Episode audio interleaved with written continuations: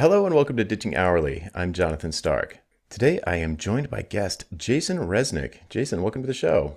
Thanks for having me, Jonathan. Excited to be here and geek out about email. Yes, we're going to go deep geek on email automation. So for you are forewarned, dear listener. Uh, you might recognize Jason's name from being on Business of Authority. I also uh, actually recently interviewed him for a new podcast called Doing Daily, which is the kind of the genesis of this conversation where where.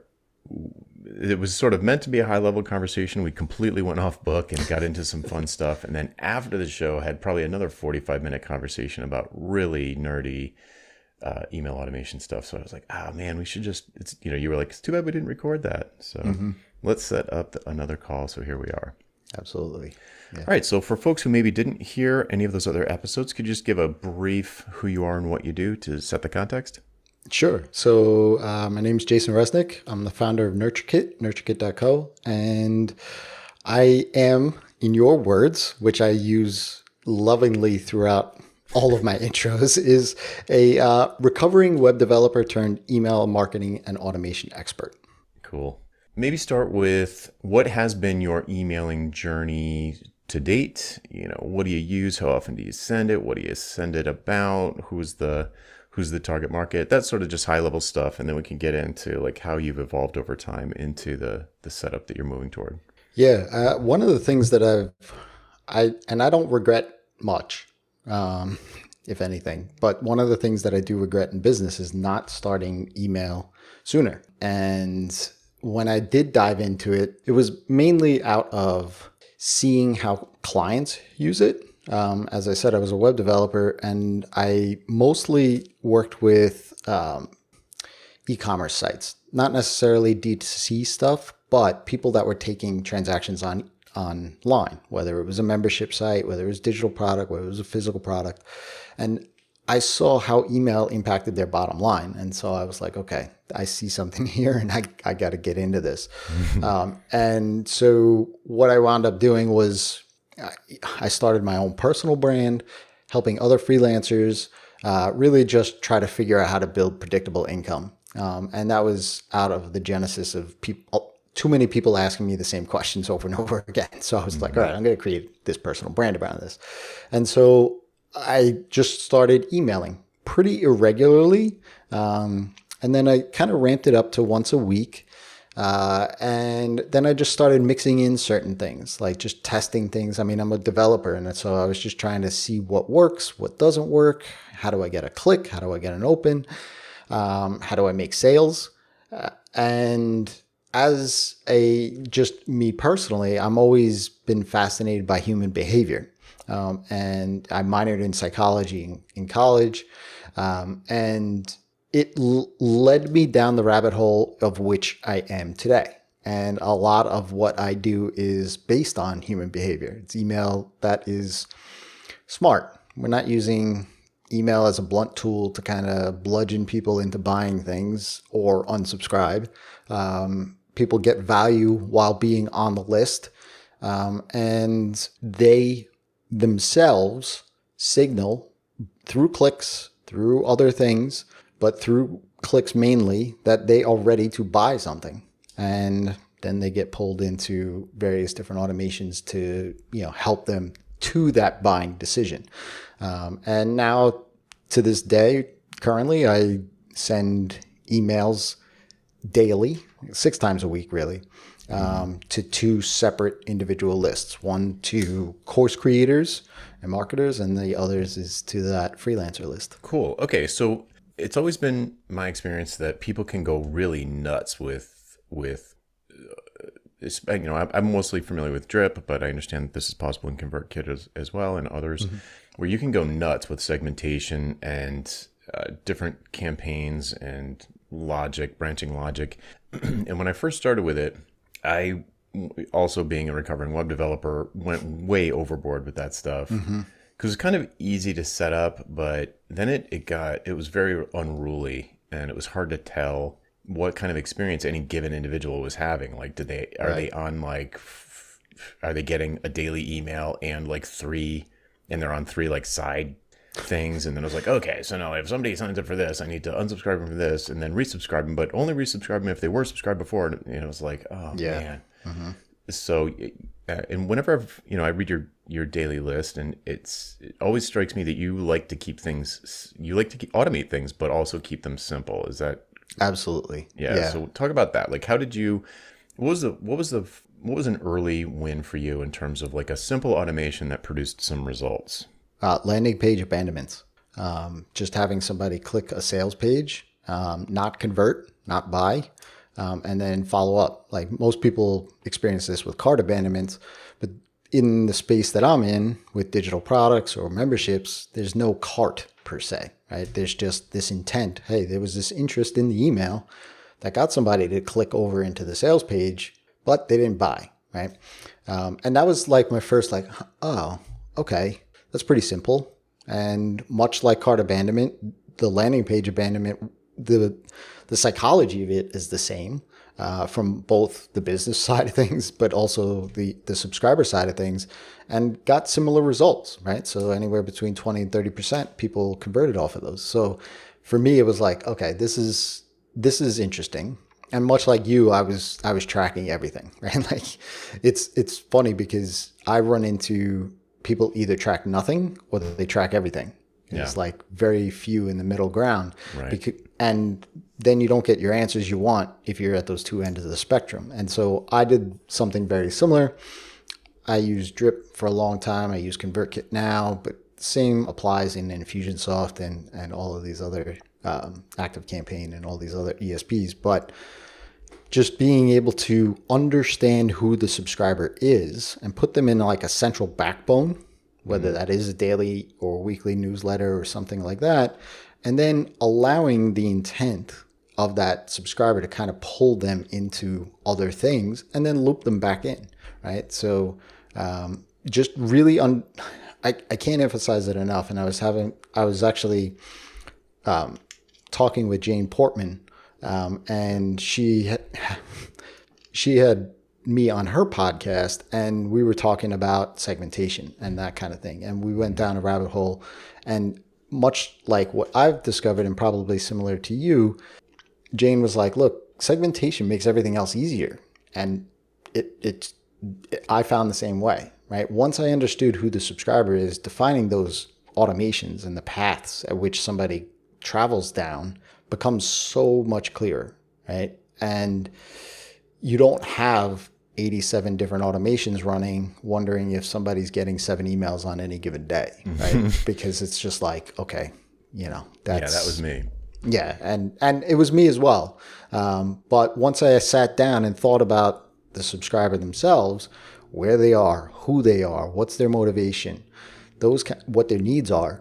Once I understood that, then it was like, oh, I could write emails about this that lead directly to this product. Right? And it makes the path super clear. Um, and it makes everything that much simpler too, because then you don't have to think about all these random pathways and how to get people back onto the main road and, and all that kind of stuff. Mm-hmm. Okay. So I, I did, it's, I feel seen. I, I did exactly. I went from like over architecting it to throwing up my hands and tracking nothing. I do no segmentation. Uh, nothing. I know very little. I, I mean, anecdotally, I know who's on my list, but I don't have like, uh, I can't look and, and say like, okay, get me all the web developers on the list and I'm going to send mm. them a special email. I don't use any liquid tags whatsoever. Um, yeah. So it's like, it, to me, it's just, it's the blunt instrument. They're either on the list or they're not on the list. And, mm. uh, you know, so there's probably tons of room for optimization. I am gun shy about going about getting back to that like, wait, I don't even know how this Rube Goldberg machine works. Is it even working? You know, mm-hmm. uh, I'm, I've never been a big fan. Well, I, we don't need to go down that rabbit hole. I've never, I'm, I've tracked stuff and then never looked at it. So I'm like, why am I tracking right. this? Right. You know, if I'm not going to use it, I'm going to stop tracking it. So um, that's kind of where my, I kind of swung, the pendulum swung all the way to the other end. Uh, but I, I take your point. Where, where you can, you can help the, you know, the automation or the, the personalization, and it not just like high first name, but like real personalization can help the reader. And as long as it doesn't, you know, my, my, the tough bar to clear for me is like, it can't, I want it to be set it and forget it, right? So mm-hmm. like it needs to be simple because otherwise it's going to break. Right. Or there's going to be some edge case or something weird. So let's, let's go back into that, that first big win and get really technical about it. Landing page abandonment. So you send an email, it's got a link in it. Are you tracking the click on the link, or are you tracking on your website? Like, like who, like, how do you even know that somebody was on the landing page and then didn't buy? What are, right. what are the moving parts there that, that don't require you to like pour over a spreadsheet? Right. So I was, when I first set it up, I was tracking both the click in the email as well as using JavaScript to actually on the page to send that back into Drip. Mm-hmm. Then in Drip monitor, because I already had the automation connected with the shopping cart, I knew if somebody made a purchase. So really it was just, hey, if these two things match, the JavaScript A P I callback as well as that click, and they spend a certain amount of time on the page, but don't buy within a certain period of time, send the email, mm-hmm. um, which was over-engineered. Right? Like mm-hmm. there's no reason for the JavaScript A P I callback. And, you know, and I, I, took away some of the criteria. Like, I think I was like, if somebody's on the page for a minute, like ninety seconds or something, like I, you know, I was, I'm a developer, so I mm. over-engineer everything. Right. And so yeah. I was like, that's unimportant, right? If they clicked enough from the email, because that's really all email is designed to do. I can't take a credit card through email. So I have mm. to, email is designed to get the click over. Mm-hmm. So if the click happened, that was enough of an intent on my end. And now, I don't even use landing page abandonment anymore. It's kind of matured a little bit more, mm-hmm. um, where I'm still tracking clicks over to sales pages, but I'm tracking the number of clicks over a certain given a time, right? Because sometimes if somebody just comes onto the list, they see the link, they're interested enough to click, but they're not ready to buy. Yeah, they're right? just kind of like, yeah, what? Let me see what Looking this is. At it, right? Yeah. But if they click out a second time in a short period of time, let's say a couple of days if you're doing daily, mm-hmm. then there's the intent. They know what they're going over to, right? And they're going to, maybe I need to read this a little bit more. Maybe I didn't have time on the first time. I now at least know what the price is, whatever the case may be. Right. And then if they click on a third time, you know the intent is there. Your sales page is not doing its job in converting mm-hmm. that person. Mm-hmm. But mm-hmm.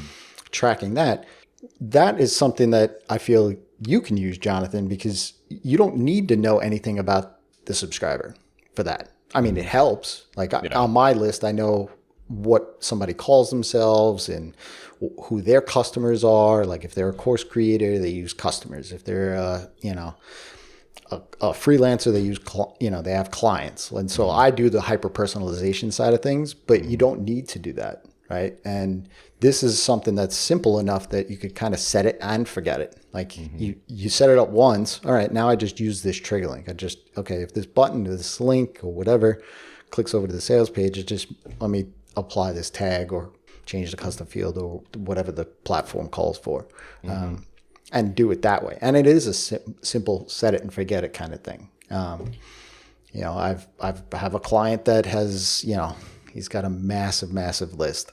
Um, and he has been using this kind of campaign for quite some time, and he's made over half a million dollars in two years just from that list. Nice. And he's now not doing any sort of launches. He's just like, okay, that's good. Like, I don't need to stress myself out over those quarterly quarterly launches anymore to bring people in. It's just on evergreen.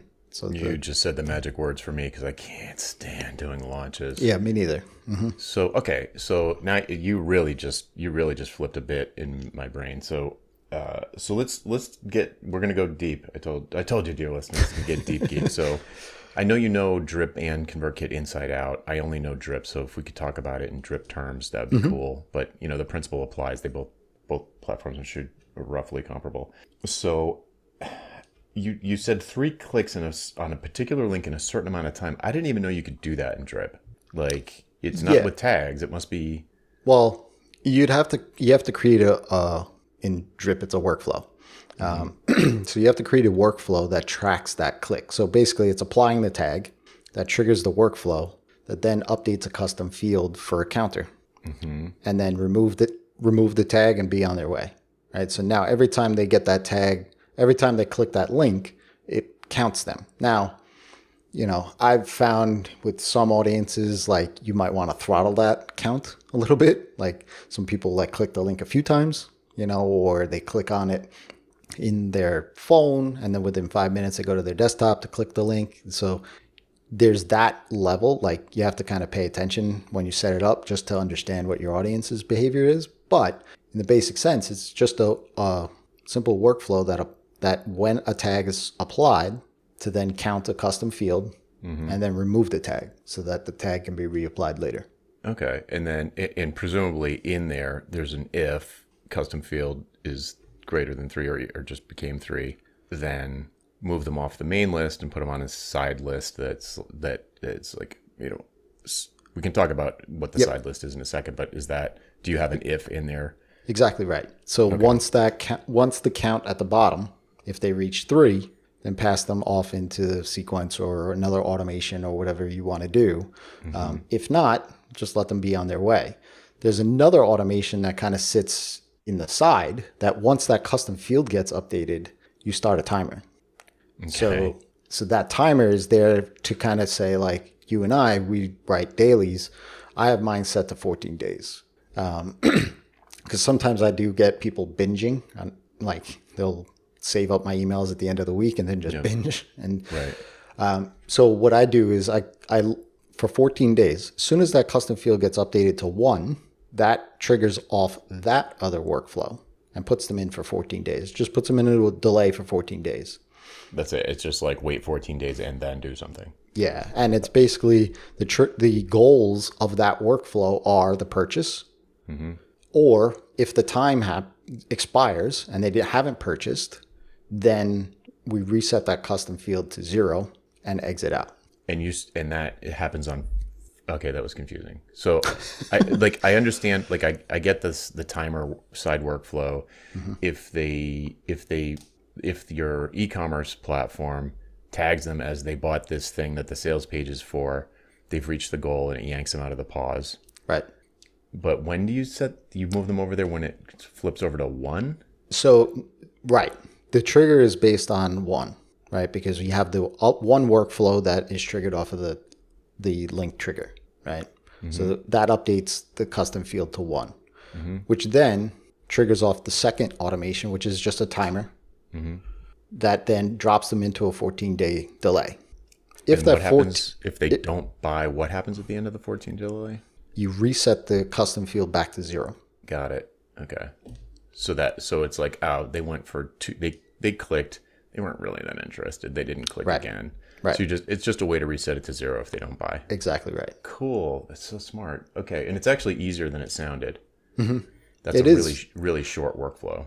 Yeah. And, you know, like, and you can complicate it as much as you want. If you have multiple, multiple products and things of that nature, you know, like if you have a membership product versus a nine dollar thing, maybe you don't want the nine dollar thing going out when the membership, you know, so you can blow it up as much as you want, but mm. that's the basic foundation of it. Okay. And, uh, so, okay. So then how does the, so if in the fourteen days they click two more times, then they are going to no they click two more times but they didn't they still haven't bought, so there must be a there must be a what do you do when someone does buy in that that counter workflow? If somebody buys, do you just, what do you do in the counter if somebody yeah. buys? That's a goal, so pull them out. Okay, but do you reset to zero? Do you like no. make sure they never they, go into this workflow again? So the way that I set up my email marketing is every workflow is a singular function. Mm-hmm. So if I'm promoting, let's just say a membership, at the, when that trigger hits three, the number three, I put them into a salesperson pitch for the membership, mm-hmm. which is another workflow. Yep. At the top of that workflow, I check to see if they bought. If they're already a part of this, then I exit them out. Got it. So right. that this way I don't have any funky logic or things to keep track of in other automations based on a product status. Yeah, it does get confusing though, doesn't it? Like, do you use some sort of like naming convention for your workflows? Because like absolutely. Yeah, okay, because yeah. let's talk about that, because I, I get like from a developer standpoint, it's like do one thing well so that you minimize everything's like a function, mm-hmm. um, and they can sort of stand alone.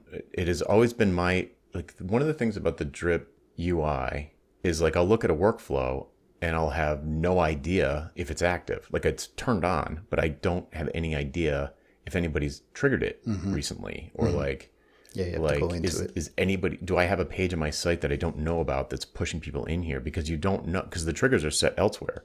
So, you know, like you might have a form where it's like, if somebody submits this, then add them to this workflow. But the workflow doesn't tell you that any, when someone's been added to it or any idea to know that if it's been used lately. Well, it does. They've actually improved that um, where you could kind of go into this analytics screen of a workflow. Mm-hmm. And it'll tell you kind of how many people have received emails if it's if there's emails in the workflow. But like what we're talking about with the timer and the counter, you kind of have to dive into the workflow and actually go into like the each node to see if this is actually working because there's no emails. So like yeah. that analytics dashboard would be just blank. Oh yeah. So so okay. Here's another way to. So this is a real developer-y question. Is Is each of the workflows listening for an event, or are they, or, or event, or are subscribers being pushed to them? Do you know what I mean? Or they uh, are they sitting there waiting for people to to like an event to happen, or is it explicitly like send jsmith at at google dot com over there? Yeah. So the basically everything is triggered. It, it I shouldn't say triggered. Everything happens off of that tag being applied when they click the link. Okay. Right, so if they click that link, then the the first workflow that is tra- the counter workflow is actually sitting there with that trigger in mind. When that tag gets applied, let's do everything else. So the timer workflow is kind of waiting for something to happen, right? Mm-hmm. Whereas we're actually using the links in the email to push people into that counter workflow.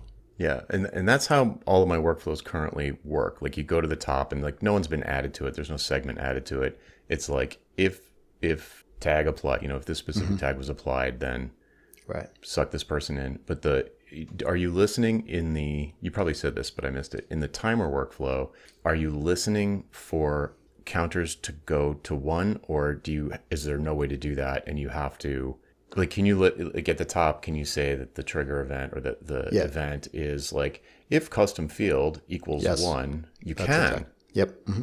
Oh, that's great. Yeah. I mean, the other way around it because in ConvertKit you can't do that. Um, well, actually, I think they just changed it. But like the other way that I've done it in the past is just in the counter workflow, I just apply a tag that that is list that that triggers right. off the timer. That's right. all. Right. Fair enough, but only the first time, right? Mm-hmm. Okay.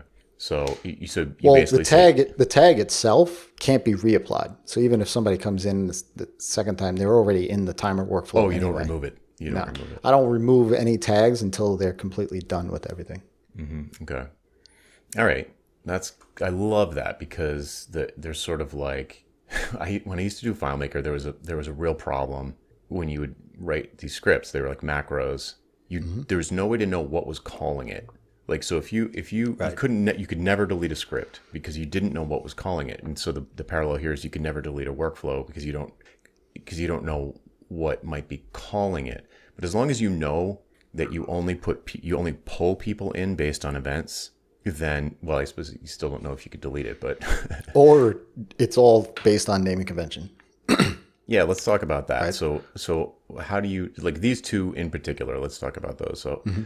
so ha- so you send out an email. It's got a trigger link in it to a particular sales page or a landing page. They click it, and a t- tag is applied, mm-hmm. and and so that they hit that counter workflow. How do you name these to keep them straight? Yeah. So the workflows themselves is the, I I name everything very similar. Basically, the only thing that's going to change is the product that. It, that it applies to. Okay. So I would name it salesperson hyphen counter or hyphen timer or hyphen pitch. All right. So er- now you've got three workflows that are all contained with that specific automation flow, if you will. Right. So when, when you, what does salesperson represent? So salesperson, that's what I, the moniker that I gave of this kind of campaign, because it's a salesperson campaign. For me, it's just like a salesperson. The sequence themselves, the emails, is basically that kind of salesperson that's going to come up to you and want to know w- what room in the house you're putting this T V in. Okay. Or, you know, do you have okay. an apartment or a media room, right? And so it's tailored more towards that and open the line of communications, right? It's not this quintessential F A Q, you know, mm-hmm. here, I know you have this pain. Here's the solution. Like, here's what other people say. It's not that quintessential sales sales sequence. It's it's what that's why I call it a salesperson campaign, because it acts differently, right? It's mm-hmm. based on the behavior of that individual being and having seen your your product and your yep. sales page. Okay. Well, the, then the product name must figure into the workflow. Right. So the the naming convention that I would do would be salesperson hyphen timer hyphen membership or mm-hmm. hyphen product A, right? Mm-hmm. Or product B or whatever the case is. And so now if I know, hey, product B sucks and I don't need it and like nobody buys this thing anyway, I could just remove all three of those workflows because they're all related to product B. Got it. And so for each, essentially for each landing page, you've got those three, three workflows. Yes. And, in this model. And one tag really that triggers off all three, right? Because Which the one they click the link, yeah, right, and so that link would basically that you know t- sales that tag would also have a naming convention to it, which then is basically clicked hyphen salesperson hyphen membership or product or whatever. Okay. So now I've got you know I use I use a naming convention that basically is action, which is always a verb, hyphen, then context, so that's a noun. Hyphen meta information. Okay, got it. All right, so then the, so, okay, so the path is I've gotten to three clicks in the counter workflow within fourteen days, and that act, what is the action that sends them to the sequence? That's in the counter if this, the number reaches three. And then you tag them with something that, that sucks them into. Yep. Okay, and removes them from the daily list or no? Yes. Yeah. My daily list is, is usually, or I basically have a segment that excludes people that are being pitched. I see. So you'd say like if the person is in this or this or this or this, well, don't.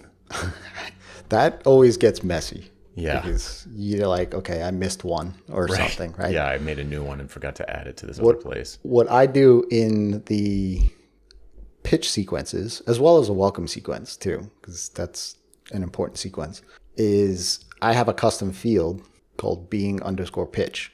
Mm-hmm. And I set that to true. So anytime I'm pitching somebody, that is one of the first fields after the check of whether or not they have the product. Mm-hmm. I set that custom field to true. Got and it. So that this way, my dailies are respecting that custom field. So if mm-hmm. you know, as long as they don't have being pitched equals to true, send them this email. Mm-hmm. Then that covers all bases if I forget, you know, because I don't, one of the things that I got stuck on early on was like just building a recipient list was like a nine minute process. Mm-hmm. Yeah. Because I was like, I don't know. All right. Well, yeah, these people shouldn't get this. Maybe they should. And like, I was like, this is, this yes. is annoying, right? Yes. Like it's a nightmare. So, so I, just wanna, I, I just want to press send. Right. Have it and, go to the right people. And so right. that's why I was like, okay, keep it simple. My dailies go to everybody unless they're getting pitched or in the welcome sequence. And so mm-hmm. it, being pitched can become hairy, like, because if I've got multiple products and I forget the product, well, all right, fine. In my workflow automation, that handles that because I just set that custom field right away. And do you check for that custom field? Like, I don't know if this would be possible, but if, if, and this might be what you're saying, but like if they are, do you also check for being pitched in the other workflows? So like, let's say I clicked right. two different links three times each. Correct. Right. So I do, in a matter of speaking, based on priority. So that kind of gets a little hairy, right? Yeah.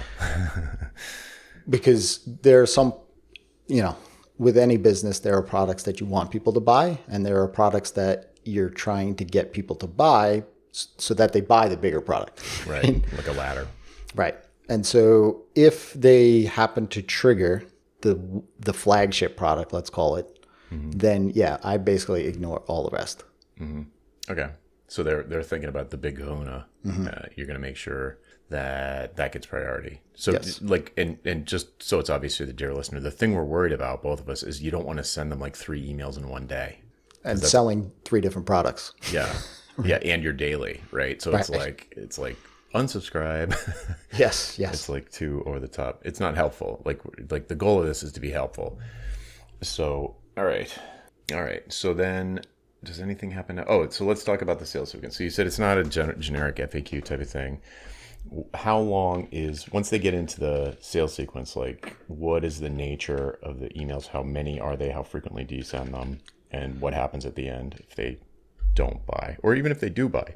Yeah, uh, it sort of depends for me. Um, it depends on on the product itself, right? If it's a fifty dollars product or a one hundred dollars product, I usually just send two or three emails. Uh, there's no reason to kind of, you know, beat them over the head. Um, but if it's a membership or something else, then it's six emails. Um, over the course of the entire week. And I send, because my list is accustomed to daily, and even when it's, you know, on a list of a client that sends weekly, uh, it, it's a daily sequence, right? It goes over the course oh, of that time. Mm-hmm. Um, I don't, I've tested this in the past to kind of be like, okay, well, I don't want, it's a sales sequence, but we don't want it to come off as a sales sequence and that kind of thing. Um, but when you... Even on the, if it's a weekly email, when you start to spread that out, it's not a, as effective. And then people just like, all right, they just keep talking about the same thing and there's no reason. Yeah. Um, ironically though, what I've found that has worked super well over the past year is in the very first email, calling it out, mm-hmm. right? Like saying, hey, I know that you've checked this out. Uh, my system tells me that you checked this out. Uh, I want to help you out. You know, I want to make, you know, make sure that all your questions are answered, right? Yep. And really just laying it out on the table so that now it doesn't seem creepy, right? Right. Like, mm-hmm. um, and I got that idea from, ironically, uh, an Amazon Alexa show, because my wife and I were talking about salmon or whatever. um, and then all of a sudden, random salmon recipes were appearing on the display. Yeah, like, sure they're not listening. I've had right. the same experience. And so I was like, well, that's creepy, right? Like, all right, yeah. you know, and I know that it, it has to listen because it's waiting for that wake word. But it, I was like, oh, I wonder if you just do this in email. Like, will that work? Like, I mean, people know that it's automated, and people always tell me anyway that like, I can't do anything genuine. People are like, how'd you automate that? I'm like, no, that was my fingers, you know, doing the thing, right? Like, so. Right. Everyone thinks you're, it's a robot. I mean, I mean, I tell, I make custom personalized videos calling their name and business, and people are like, how did you do that? And I'm like, oh my I, gosh. Like, I turned on my camera and did yeah. it. Right. so That so, doesn't scale. So I was just, you know, I was like, I'm going to test this for a little while. And it actually converted better. Like it, it, like that email itself converted more people than not calling it out. So it was kind of like an interesting kind of little test that I ran on my own business. Mm-hmm. And then I found the same thing with clients as well, that were willing to kind of like inject a little personality into the, the emails there. So, um, so that's, that's it really. It's just the sequence itself is, is really meant for helping. Right. And so mm-hmm. the first email is kind of setting the tone, kind of just like looking at them to, you know, kind of say like, hey, this is, I see you. Right. Like, mm-hmm. and then the next email is going into, you know, if you don't know anything anything about the individual, but if you do, it becomes even more powerful if you can hyper uh, make it hyper specific to who they are, right? And sharing a story of a customer that looks like them. Mm-hmm. Um, otherwise, you know, you kind of know what the benefits of the product is and share a story in that second email. Right. And then the third email is simple. It's hey, hit reply. Why? You know, how can I help? Right. I don't want to belabor the point here, but you know, mm-hmm. S or get off the pot, right? Like, kind of thing, right? Like yeah. you're here, you're, you're not unsubscribed at this point. And I know you've checked this, and now we've had six or seven emails talking about this that you've taken a look at the website as well. So there's ten touch points you still haven't bought. Let me know what's, what's going on here. Yeah. What's holding you up? Um, and then the final two emails is another story usually. And then, you know, the, the last email is like, I'm getting off this gravy train kind of thing. Mm-hmm. Like it's instead of creating a sense of urgency, like there's an expiry, which you yeah, can yeah, do. Yeah. And yeah, I've yeah. done that with some clients. Some clients are like, let's give them a ten percent off or something, you know? Yeah, yeah. So you could do that, but I'm more of the mindset of like, I'm not going to belabor this point anymore. Um, I'm here if you want to talk, um, you know, that's it. And here's a little, um, you know, like depending on the product, I will sometimes give like a template or a worksheet or something out of that, something just to related. kind of, yeah, yeah, something that gives them a taste of what, what's behind the scenes. Mm-hmm. Um, in other cases, like memberships, I've actually given them like a six minute Loom video of what it does look like behind the scenes in that yeah. last email. Mm-hmm. Um, and those have worked pretty well too. Mm. So what happens when they, you know, they're in the middle of the salesperson sequence and you, they reply and you start a conversation? Yeah. I mean, that's a good question. I, I mean, I don't overcomplicate things. They're going to get the next email, right? Like, um, if I start the conversation with them, um, then, you know, obviously the human factor comes into play and they know that they're talking to me, but they also know because at the top, I told them that they were in a sequence. Right. Right. So I don't try to overcomplicate it. Um, the only thing that kind of gets hairy is like, like I have these things built in for my services, right? So that becomes a little bit hairy. I will actually remove people out of that because manually. Yeah. Mm-hmm. Because as with services and stuff like that, it's a longer sales cycle. It's not just, you know, random Tuesday you're gonna buy. Yeah, they're gonna know. right, right, right. They're gonna so. they're gonna click a link and be like, oh, right. here's twenty five grand. Right. So okay, so super super interesting. And like I know, dear listener, I know we're getting into like small details, but really this is not that complicated. You know, like coming from someone, if you know, a, a grain of salt. Like I'm a developer too, so you know, the the logic of it is not that complex. Like you could draw this on a flowchart on a piece of paper very easily. Absolutely. Yeah. yeah if, you, I do, if you think like that. Yeah. I mean, I, if you, if you imagine a highway, really, right. Mm-hmm. It's just your highway is your main newsletter, your email, your dailies, whatever the case is. Mm-hmm. And the off ramps are when somebody actually triggers off that link. Yep. And then like here in New York, a lot of places on the East Coast, it's like a cloverleaf, all the yeah. exits, right? So you got off the ramp, you went down the side roads a little bit, and then you got right back on, right? Mm-hmm. Because you either bought or you didn't buy, and you get back on the the same highway again. So mm-hmm. um, it's it is very simple, and it's it's super effective. Like it just doesn't like it, a phrase that I love is one by Leonardo da Vinci, and it's simplicity is the ultimate sophistication. Mm. And the thing the thing that I found with email marketing that you know, I, you and I both ran into, as well as, you know, plethora of other people, is that you do get into the shiny object. Like, oh, I could do this. I could do that. I could track this. I could track, track that. And it's mostly useless. Like you're not going to go back. You think you're going to go back and look at it, but it's just like, ah, oh, now I'm just confused. And then right. I, I'm not going to log into this thing because it's I, overwhelming. Yeah. And so when you think of it like, hey, if I get people on my email list, that is really just has these salesperson campaigns set up for each of the products that I want to sell. All I have to concentrate is getting people on the email list. Yeah, you can forget about everything else, right? And it's like you've got an automated salesperson for each, exactly, each thing, right? With a like with a, a way to escalate to the manager by just hitting reply on any message. Exactly. How much time do you spend encouraging on the on the sales sequences? Encouraging replies, or twice? Do you just okay, and. Uh, There's two emails that specifically do that, the first and the third. Um, but people reply anytime. Like, mm-hmm. you know, they get it. So, I mean, I just want to make sure that they open the line of communication. Like mm-hmm. they know that that line is open. And so, um, because the thing that I looked at, like I said, is if you get the, your third email in that, you we've hit you now ten times with this right. offer. Like you're familiar with it. Like there's, I can't really say much more. Like unless you give me some specific question or thought or feedback or something like that. Um, and that is super helpful for me, because then I can just turn that back around on the sales page. Totally. Right.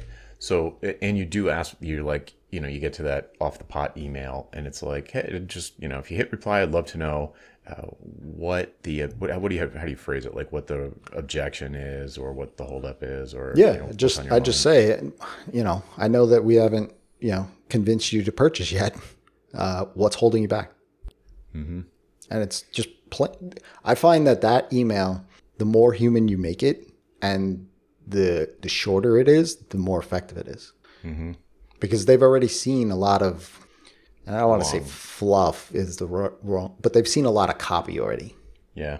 Right. And so they've read the F A Q, they've seen the testimonials, they've, you know, that kind of stuff. So there's not much more to be said other than let me help you. Like I, that's what I'm here for. Like mm-hmm. there is something that is triggering you to be here still. And so right. let me help you. And I'm just trying to reach you to the buying decision, whether it's a no or a yes. That's all. Mm-hmm. Yeah. Right. Okay. So here's a, there's probably going to be even more of these tactical questions. And I'm sure your answer to this is like, there's nothing you can do about it, but maybe there's something I can do about it. So it's not uncommon. It's not super common, but I would say ten percent of the time, someone will subscribe to my email list with an email that is not the one they will use to purchase. Mm-hmm. And it might even be more than ten percent. So I, I see a fair number of these, like, you know, mailing list at custom domain dot com. And then when somebody buys, it's like Jeff at custom domain dot com. Right. So they end up, well, I guess they wouldn't know that. No, they won't keep clicking though, will they? So that they'll, the timer will scrub them out. Yeah. So this is the bane of my existence. Right? I know. Um, I know. But yeah, I mean, they're, they're not going to get pulled out of any sequence. Right. And so that's part of this is like when they make the purchase, we pull them out of being pitched and everything else. Mm-hmm. Um, but they won't. They'll still get those emails. Well, if they, they probably won't keep clicking the link. Like they might never get to three clicks is the so, thing. Oh, yeah. On the front end side of things, then it depends on how you handle your customers. Right. Mm-hmm. So like me, I put everybody back on the highway, but I know that what they purchased. So what I do then is use Liquid in my emails to kind of filter that link out. Mm-hmm. Instead of saying, hey, go check this out, I will actually nudge them to use the product instead. Okay, so that, wait. So when they go back on my dailies, yeah. if I know that they bought some digital product, mm-hmm. when they get that email that talks about the thing that the call to action is to go buy, mm-hmm. I will actually use Liquid code to check to see if they purchased. Mm-hmm. If they did purchase, instead of saying click here to buy, I will actually, yeah. I will click the link. I will give them a link to nudge them to use the product. That's not penetrating my thick head. So in other words, like if, if let's just say that like w- one of my digital products is, uh, you know, smarter emails using Liquid code, right? Mm-hmm. Yes, met a little bit meta, meta here, but, right, but that's right, fine. But it's basically a code snippet library, right? Rip and run. You can go ahead and paste it into any email and it'll work, right? As long as your E S P is like Drip, you know, ConvertKit and so on. Yep. In the email itself, let's just say the email is all about personalization, right? And it talks to, you know, it talks about a story of how, you know, HubSpot did a study that, you know, personalization is, you know, personalized C T As are two hundred two percent more likely to convert than generic C P A, C, C T As. Click here to buy smarter emails using Liquid. But if I know that you bought smart, smart, smart emails, then I will actually say, go ahead and go look at number two. Mm-hmm. And give them the link to the number two snippet. So it actually prompts them to actually use the product instead of buying the product that they already have. Okay. So uh, maybe a dumb question. That's interesting. And now it, uh, the reason it didn't make sense to me at first was because my assumption would be that you would, instead of advertising the product they already bought, you'd promote a different one that they haven't bought. I could. In some cases I do. A lot of cases I actually, especially for smaller digital products, because people buy these things on impulse. And so a lot of times people don't use yeah, them. They forget they have them. Yeah. Right.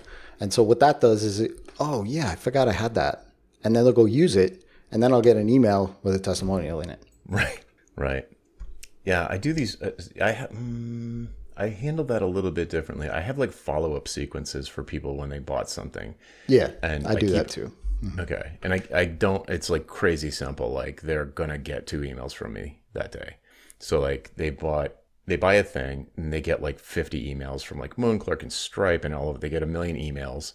And then the next day they, they get a, you know, thanks. Um, if I don't know what, you know, it, dep- it depends on the product, what the thing might be, but it's the same sort of thing. It's like, like, uh, for example, hourly billing is nuts is available in every digital format you can think of, including audio. So two, two kinds of audio.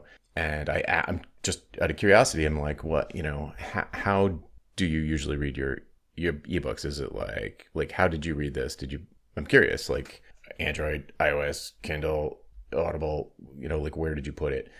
Uh, and I get tons of replies to that. And then I think there's a couple of more, there's a couple of more after that, but I don't pull them off of my daily list. They're real, real short, like one, one or two question messages. Mm. Um, yeah. So I don't know. So I, so I do that follow-up. Once they complete the follow-up, then they go back on the daily. Okay. Yeah. I just, I don't, yeah, I don't separate it out. They're real short and they're like, they're like, um, I'm trying to, it's, it's the same point though. I'm trying to activate them. I'm trying to like, right. I'm trying to like get them to get the value, get the R O I. It's like you spent one hundred twenty bucks, read the damn thing, watch right. the videos. Cause I don't want you to be, I don't want that like, oh, I never got, you know, right. So yeah, so it's the same kind of thing, but I just, it's maybe mine's, mine's definitely a little bit less sophisticated. It's like a blunt instrument. Um, but I've never had any complaints. I don't, again, I don't really look at any of the. Usually people don't complain when they get multiple emails about a purchase. Mm. I found that, uh, people will complain if they like, and it's kind of funny. They opt in to like three lead magnets. They're like, I'm getting, you know, they'll yeah. say like the next day, like, I'm getting like four, four emails from you. Right. I'm just going to unsubscribe. You're like, yeah, because you opted in that many times. Like, I don't know. I, I got that enough that I de-emphasized all except for one of my lead magnets because I knew which one was the best. Mm-hmm. And, and I was, that happened a lot where they would just, they'd sign up for four things. So of course you got four emails. Right. But they don't, you know, it's like, you know, it's like they imagine somehow I'm going to, I mean, I guess it's not a crazy thing to imagine that I could somehow know that I already emailed them in the last twenty-four hours. So I, like that would yeah, be a really I mean, cool feature in Drip. Like, did I email this person in the last twenty-four hours? Yeah, but they're never going to build that in for you. No. I mean, no. What I've done, because it, it was like, you know, I would say about five years ago where every lead magnet had like three or four emails off of the back of it, mm-hmm. right? Now I just do one email, deliver the lead magnet, and everybody goes into the same welcome sequence. Mm-hmm. So when somebody opts in, they're expecting the lead magnet, right? right? Do I care if you use the lead magnet? Sure. But am I going to nudge you three times over the next three days? I'm not going to do that. Mm-hmm. I'm going to bring you right into the welcome sequence because I know off of the back of the welcome sequence, which is the goal anyway, mm-hmm. uh, of that initial sequence is to get you to buy something. So mm. if I could start to craft the proper story arc from the welcome sequence into the sales pitch, then that that's the goal. So yeah, that makes sense. I, I'm, I'm more of a fan of the kind of like email mini course lead magnet than the mm-hmm. like, here's your P D F. I've seen a decline in those, the performance of those though. Which? Over, over the, the email series.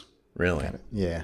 How's that? It doesn't make sense though. I mean, if they're, if I, if my goal is to get them on a daily list, sending them right. seven emails kind of makes sense. I think because people, one, people don't want to wait. They want a quick win. Um, mm-hmm. And I get, and I guess it depends on what that sequence is, right? They don't want to have to wait until Sunday to actually get that win. They want right. the win now. Mm-hmm. Um, and so I've just, my, my main lead, My main lead magnet is actually one of those email courses, which I'm now changing to a better lead magnet, which is a P D F download. Hmm. Interesting. I, I get this objection a lot from software developers who are like, well, you could have just given me the link. You didn't need my email address. Yes, I get that quite often. There are certain audiences like that. Yes. Yes, there are. Mm-hmm. Um, the other, so the other thing is, and I do have, I, I have one very popular lead magnet, my main one, six day free course about value pricing, value, value pricing bootcamp. And I have a, uh, P D F download of five page proposal template. Mm-hmm. Those are the two that I capped. Um, and, but I just massively de-emphasized on my website, massively de-emphasized the, the template download. So no, I could, I won't do it, but it would be smart, but I won't do it, is to like go back and actually see on a per capita basis, which one performs better. I don't even know how I would do that. Like, like in other words, say like, okay, because it's de-emphasized, the proposal template gets way less traffic, mm. but let's say per person, you know, my customer lifetime value or like, like their time staying subscribed before churning off the list is better for one or the other, or the or the people that unsubscribe right at the, you know, like the welcome email, like, oh, thanks to see you here. I'm, I'm, you can unsubscribe if you want, but you're about to go on my daily list, mm-hmm. and see what the unsub rate is at that point for the two different lead magnets. That would be probably be the place I would look. Yeah. I mean, what I try to do is with lead magnets, I do two fields, custom fields. Mm-hmm. One is what they came onto the list the very first time, what lead magnet that was. How and do then, you do that? Like, so, how do you, do you so like check to see if it's populated already? And yeah. So okay. I have a origin campaign custom field, and every lead magnet that they come in triggers off a workflow. If that field is set, don't do anything. If it's okay. not, then put it as that lead magnet.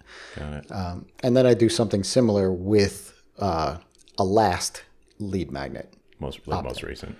Right. So um, same process or whatever, but basically between those two, it kind of gives me an idea of like, I look at it from the conversions perspective. So if they buy, what lead magnet did they go to last? Because mm-hmm. that to me is an indicator of maybe a need that they have that leads to that product. Um, and the origin, the origin, the very first lead magnet in a lot of those cases don't matter as much.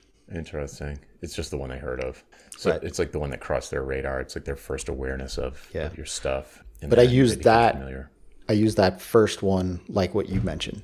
I check unsubscribes mm. to see, like, okay, this lead magnet actually leads to a lot of unsubscribes within the first forty-five days. I don't mm. care for this one anymore. Right. Get that rid makes of this. Sense. Right. So this is a super tactical question, but like, how do you? What's your process for like checking this stuff? Like, when do you like? Are you obsessively checking this, these things, or do you do it like on the first of the month or first business day of the month? Like, how do you, I how do used, you work that into your routine? Yeah, I used to, what, I mean, like anything, it's like when you set it up, it's like your baby. You're like refreshing the screen, refreshing the screen, right? Um, but I just like, I will look at it regularly. I would say probably every three weeks. Mm-hmm. Um, like by accident? Or? No, intentionally. Mm-hmm. Um, but oh, I don't mean it, I don't mean by accident. I mean like you're like, oh, I should really look at this today, or do you have it in your calendar? No, it's in the calendar. Okay. Um, it's definitely more frequent than once a month now because the list is growing, mm-hmm. right? So that's that's also something to, to consider. But if I get like a wave of email, like if all of a sudden I start getting sales notifications in Slack or something like that, then I'll be like, uh, hmm, what was mentioned somewhere, right? right? Or, you know, I will take a look at it intentionally if I see unusual activities, because I get notice right. notice in Slack for sales. I get, if I get a certain number of, um, when they start hitting that threshold in some cases, like services, I actually want to know like if they're approaching it, because then I'll actually, in some cases with the services side of things, take a look at what they're doing. I'll take a look at that subscriber. Mm-hmm. Um, it actually pings my C R M as people start to approach that threshold. Um, and so uh, if I start to... What are they doing that's causing them to approach the threshold? The salesperson sequence. So if they get to like, let's just say for the sake of argument, they get to two, two instead of three, three is the trigger. But if they get to two, it'll actually, I've created a Zapier automation to kind of drop that person into my C R M. Mm. And what C R M As, do you use? I use PipeDrive. Yeah, okay. Makes sense. All right, so uh, And the, the reason there is because of capacity planning, or? Yeah, and also to see if, like, um, you know, if somebody is a hotter lead and they don't check their email as much. You might just go manually, like. Right. Okay. Yeah. Imagine that. Yeah. And that's usually when I'm like, well, how'd you do that? You know, I get a reply like that, so. Uh, okay, cool. So, like, I don't want to go too far down that rabbit hole. That feels very, very yes. specific. Um, so let's, I've got, a, I've got a couple of questions written down here. Maybe we could kind of uh, talk about, I'd like to talk about the bigger picture animation stuff, like the eh, animation, the, the bigger automation stuff that you're doing, if you want to talk about that. Um, even though that's definitely, that's definitely like super mm-hmm. edge case for, for people listening. But I do, I think for, if anybody listened this far, they might be interested in the kind of like two year long campaign mm-hmm. concept and how much you can set it, forget it. If you want to talk about that, that'd yeah. be pretty cool. And then I've got some like lightning round sure. questions that, you know, just for an expert like you, it'd be interesting to get your take on this like black magic stuff sure. of email deliverability yeah, and stuff. Um, cool. Okay. So, so I th- don't think we talked about it on the other show. I think we talked about it after the show, but you know, you've got this, this sort of like big picture plan to take. I mean, how long have you been doing it? Since October twenty twenty. There's, okay. So coming up on mm-hmm. two years, if I, if I know what year it is. Yes. Okay. So coming up on two years. So you're talking about, you know, not, you know, what is it? six hundred emails maybe. Yeah. Something like yeah. that. Well, so six hundred times two, because I got two lists. Mm. Oh, two lists. Oh my God. And uh, yeah. And if anybody wants to know about Jason's process for that, stay tuned for Doing Daily, uh, different podcasts that we're, we're doing. Anyway. So the, what's the plan? So at a certain point you're like, Uh, I'm just repeating myself. Like, there's no, this is mostly all evergreen. There's, n- I'm adding nothing new to my own thought leadership. I'm not drilling into any new rabbit holes here. This is, this is basic stuff localized for a particular audience. And I'm maybe getting bored, maybe just feeling repetitive, not, not growing intellectually, mm-hmm. whatever, what, whatever the motivations are, that'd be yep. interesting to know. Um, and then, then what do you do? You know, do you just turn, you know, Ouroboros, just like if you get to the end, you go back to the beginning. yeah. Snakey. Yeah. So the sense was, was just that, like, this is, I speak about evergreen things, um, and they're just understanding the subscribers' uh, awareness of their own email marketing. There would be times where somebody would jump on my list and I'd be having a quote unquote conversation like this, right, through a number of days in email, and they'd be like, uh, I'm just looking to grow my list. Do you have any resource around that? And so I'd, I'm a, I suck at blogging. I don't blog. It's just one of those things. Um, and yet I have written tons of emails about that. And so for me, I was like, okay, banger emails, like what are the best of kind of things on the pillar topics that I talk about? And let's put that into an evergreen newsletter, right? Which goes out six times a week.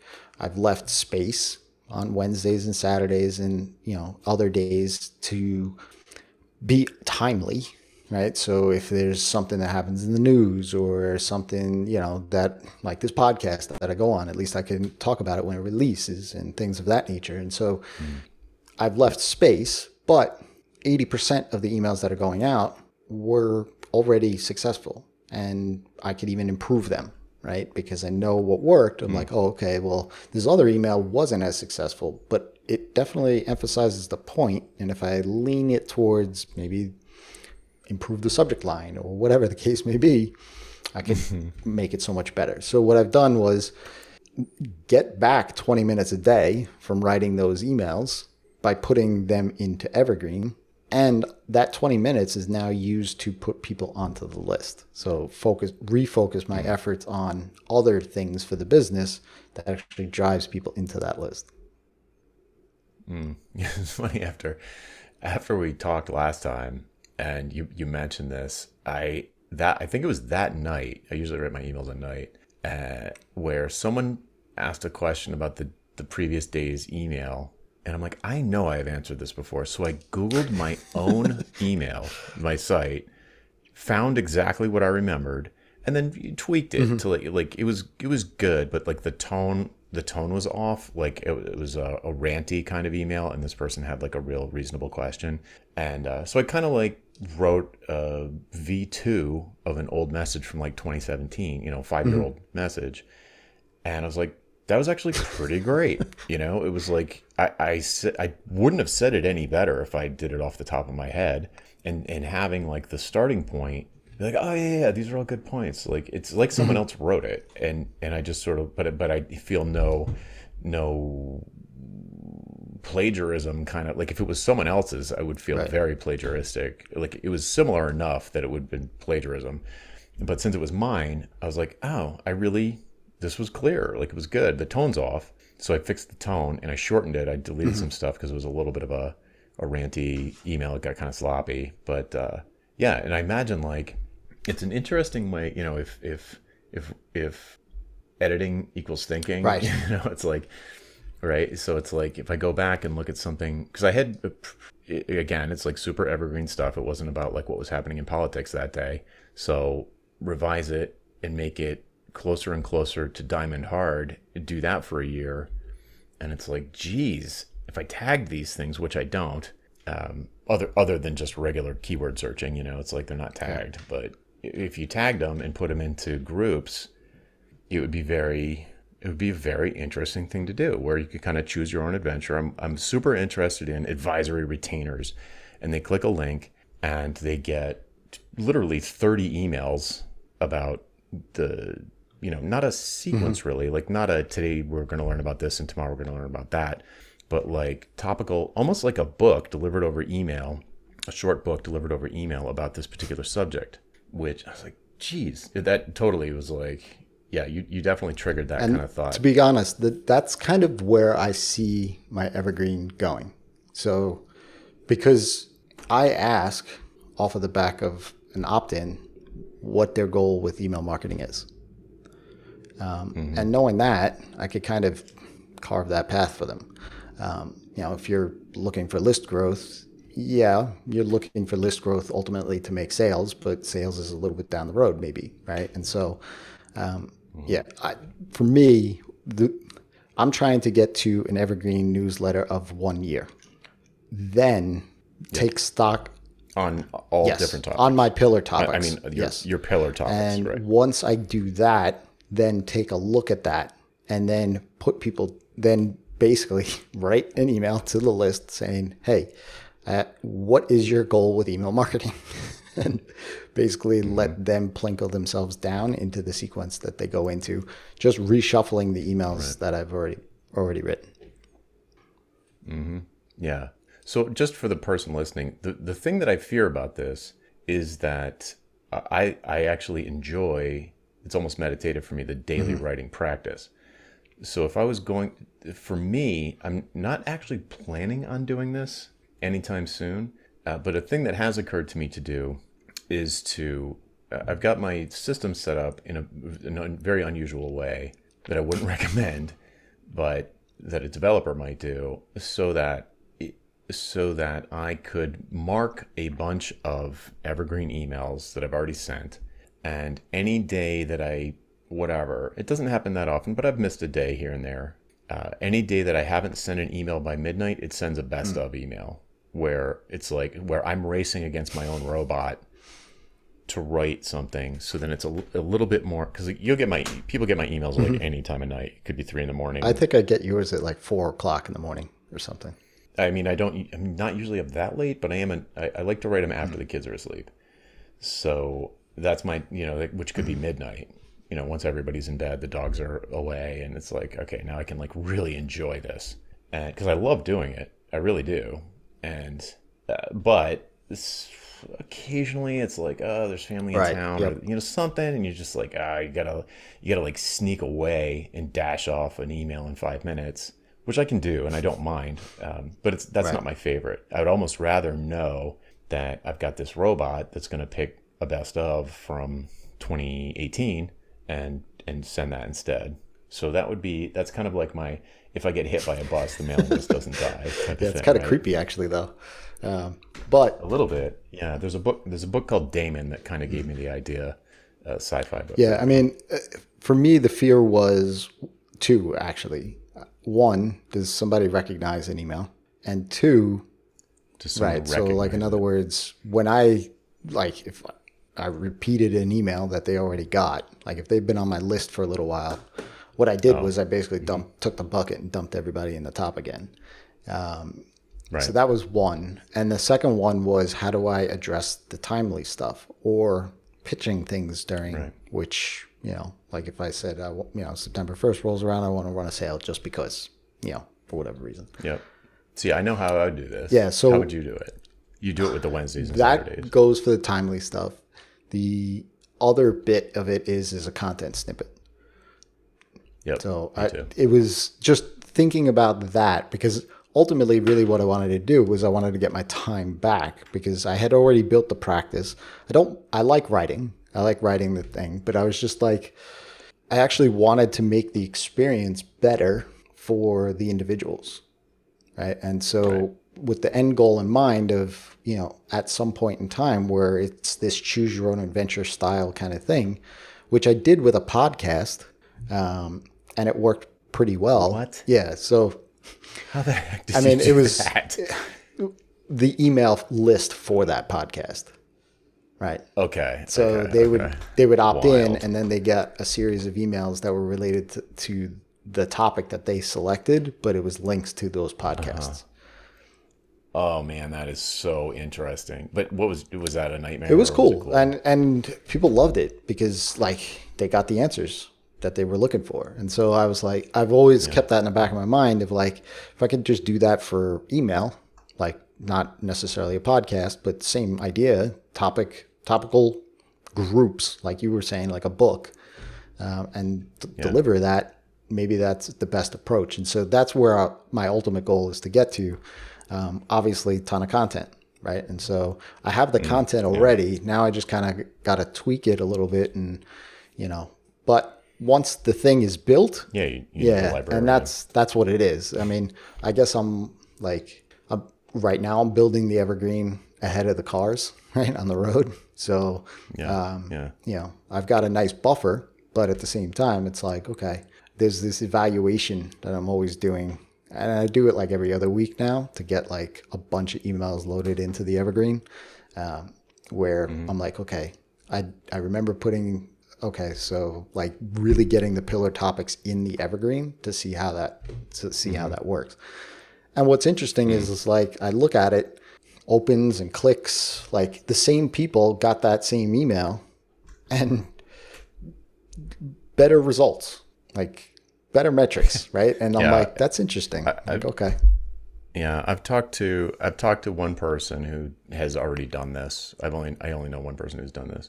And uh And I was on his list, daily list, and he had a really unusual message one day. He just told this really, really visual, unusual story from his life. And I replied, and I was like, I am positive I read this before. Did I read it on your blog or something? And he laughed, and he was like, no, I just dumped everybody back into the beginning of the sequence, and you're the first person mm-hmm. to notice it. Right. Or at least reply and say yeah. that they noticed it. But it was, it was really, it was a very... It was a notable email. It wasn't like, you know, it was like really easy to be like, oh, I've definitely heard this right. story. It was a story. So it was like, I definitely and read what's this funny story. Is like, see, I did something really um, more direct. I linked to a tweet that obviously had a date on it. And I said, hey, they replied to me yesterday. Yeah. Well, that date was months ago. So it was like, I had somebody reply back to me saying, um, uh, maybe you sent this out before or something. Like, you know, so... But yeah. I, for me, the stories tell a lot, and I'm pretty active on Twitter anyway, and people might find that it is familiar. Maybe they did get that email twice, um, but I share mm-hmm. stories on Twitter a lot and things of the, like podcasts and things of that nature. So I'm not overly concerned with, and I don't share like something like what you mentioned, like some, like, yeah, that's stuck in my Crazy mind, story. You know, like, yeah. but um, yeah, for me, it's more, I was just worried that initially that people were going to notice. And that was like, I just did a test. I was like, all right, I'm going to take thirty days. Yeah. I'm going to dump email people into a thirty day sequence of past emails and see what happens. And nobody, yep. nobody said anything. In fact, people replied to the same email that they replied to the first time, which was funny. So for me, that was like, all right, this is validating something, but whatever. Yeah. Yeah. They, yeah. So like I was going to say, you know, probably fifty percent or more people didn't read it the first exactly. time anyway. And then, but now you're saying like, even the ones that did, they had the same yeah, reaction. Which is funny because I, I, I checked, I haven't checked in a while, but initially when I put everybody through, I started like, okay, if they had already subscribed at this date, then let me see if they opened it beforehand. And I kind of did like a little thing and it was like a fifty fifty shot. Um, and yep. you know, let's be honest. I mean, everybody's busy, and if I'm sending daily emails anyway, people aren't going to remember what I sent to them three three weeks ago. You know, so yeah, never yeah. mind three years ago. All right, so let's let's. I know we got to wrap up, so let's talk about. I got a couple of lightning rounds, and this might be a rabbit hole, so we'll just try and like. We don't need to go into like a a, a giant soapbox. We can point people with links to because I know you've written about this. But the first one, maybe this will be short. Question. Um, I've gotten I've gotten hit with form spam a couple times because I had single opt-in. We're going to talk about double opt-in next. So, so I had all my forms were single opt-in for years, and a couple times I got some kind of form spam. Do you know why anyone would bother doing that? Why does someone Phishing do attempts. that? But there's nothing. No, there's nothing in it. They just no, subscribe. No, no. They're not sending yeah, me right. email. What they're trying to figure out is how they can use your brand in phishing attacks elsewhere. So they're looking for the yeah, reply. They're looking to see, one, if your server is exposed, and maybe they can use that in their network of spammer, spam kind of things, right? So they're going to get headers back when you reply, you know, or auto-respond back or whatever. So they can see headers and I P addresses and things of that nature. But two, okay. to see, like, if... Jonathan Stark, you know, your your brand, your domain, your email address, and all that kind of thing, they can use and send emails on your behalf. So they're like looking for authentication, like yeah, S B A. All that stuff. Okay. Oh, okay. But why would they send five thousand? They could just do I, I don't know. It's a script kiddie. I mean, I, I guess basically they're trying what and this is the only thing that I can equate it to because I don't, again, that's like the other side of the coin on email and I've never ventured down that road. But when you use a tool like Glock Apps, and this is a tool that, that helps that you with deliverability, it scans your email, it scans your list. It basically tells you, you know, if your email is going to get delivered in the inbox or promotion or blocked by spam assassin or whatever, but you mm-hmm. get a, a an email list back, a seed list that you put into your email, E S P, and you send an email to that seed list, and Glock Apps spits back a report. And they're all their email addresses that, that they, they control. control. And what okay. each email address is tied to is it like an individual client. So like Outlook is for this, and Yahoo is for this, and Gmail is mm-hmm. for that, custom domain there, and, and so on and so forth. So mm-hmm. kind of see how your thing just lands in the inbox on those various different clients. So my thought is, is when somebody's doing that, they're trying to see the same sort of thing. Like if they send fifty emails into your list, they're also monitoring clients from a scripting level on their end to see, oh, okay, Jonathan's landing in the inbox in every client. We got to use that, you know? Okay, so that, that makes sense. And that's a gut feel. I don't know if that's why, but that's my... my assumption on that. I got a new one recently where where they don't they they subscribe and then they reply. Like they have a bot that's mm. replying, which is I've, bizarre. I've had that, but it's like they don't reply anything. It's just they reply. They they reply yeah. nothing, or it says uh, forward this to Rebecca at mm. and then nothing. There's no link. There's no, there's nothing for me to click. It's not some kind of phishing thing. It's bizarre. And it must've been, it, it must be reasonably difficult to code. So it's like, what the hell are they doing? Yeah, I'm not sure. But anyway. Yeah. Okay. So that, that leads me to my next question, which is single opt-in or double opt-in? Yeah. Your thoughts? This, I, this is another episode, but I'll try to keep it concise. Um, Yeah, we can link to your thoughts yeah, on that so, as well. And I've got a Twitter thread that goes pretty deep into this. But basically what, what it is is the I look at double opt-in always, but with a twist. Not the default crappy double opt-in that every E S P gives you as a checkbox. Um, I look yeah. at things like that are custom built, like what the Morning Brew did, or the Hustle, or Quartz, or any of these news outlets, these publishers that base yeah. their engagement on that opt-in. So they hold real true to, you know, I mean, the Morning Brew, I think it's eighteen days. If you opt in and in eighteen days you haven't clicked on something, you're gone. Um, and so that's, mm-hmm. I've modeled that and I've built that model into my own list as well as my clients' list on certain platforms because you can do it there. Um, but so, yep. yeah, so for me, all the forms are single opt-in, but there's a double opt-in behind that that doesn't give that, you know, hey, go click an email, you know, confirm. Yeah, your email. That's, I, I, first, I hate those yes. as a mm-hmm. subscriber, and they're a nightmare as yes. a publisher. Because they go to spam so much, and you know, or people forget, or whatever, and it's like they had the impulse, like give them the email they asked for. They asked yes. for the emails, give it to them.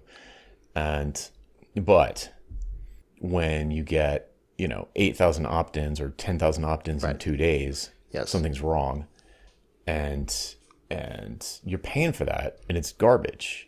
And even if you run it through a validator, they mm-hmm. might be valid, but they're yeah, still bots. And- What I would do in that case, though, is I would add, you know, at least if that's not the norm, right? Um, then I would add a recapture to it or something of that nature. I wouldn't go re-architect mm. the back end to go double opt-in. Um, but yeah, that's a pain in the neck. Um, I get it. But I look at it like, you know, the Morning Brew has four million email addresses. Or something like that. I mean, hmm. who knows like, yeah. what the actual number is, but it's it's in the millions, and they're getting yeah. their whole model, their business model is based off of referrals. So if they can do it right, mm-hmm. we all have E S Ps that give us the metrics to actually measure that stuff. Why can't why can't we right. do it? Um, yeah. So I I turned on double opt-in for. My all my forms just, but I knew it was gonna be temporary, and I, I love this idea of of like, look, if you haven't clicked something in eighteen emails, then you're right. probably not gonna, mm-hmm. you know, you're either a bot or something. And yeah, I guess there's some like link followers in corporate that kind of like make clicks mm-hmm. look real or something. I suppose it could be gamed, but uh, I'd rather play that game and go back to the single opt-in. I, I recaptcha makes me want to vomit. I'd rather have yeah. I'd rather have robots on my list and pay for and them. And I that. get why, like the the study that I did was basically to understand how double opt-in versus single opt-in affects the number of subscribers on your list.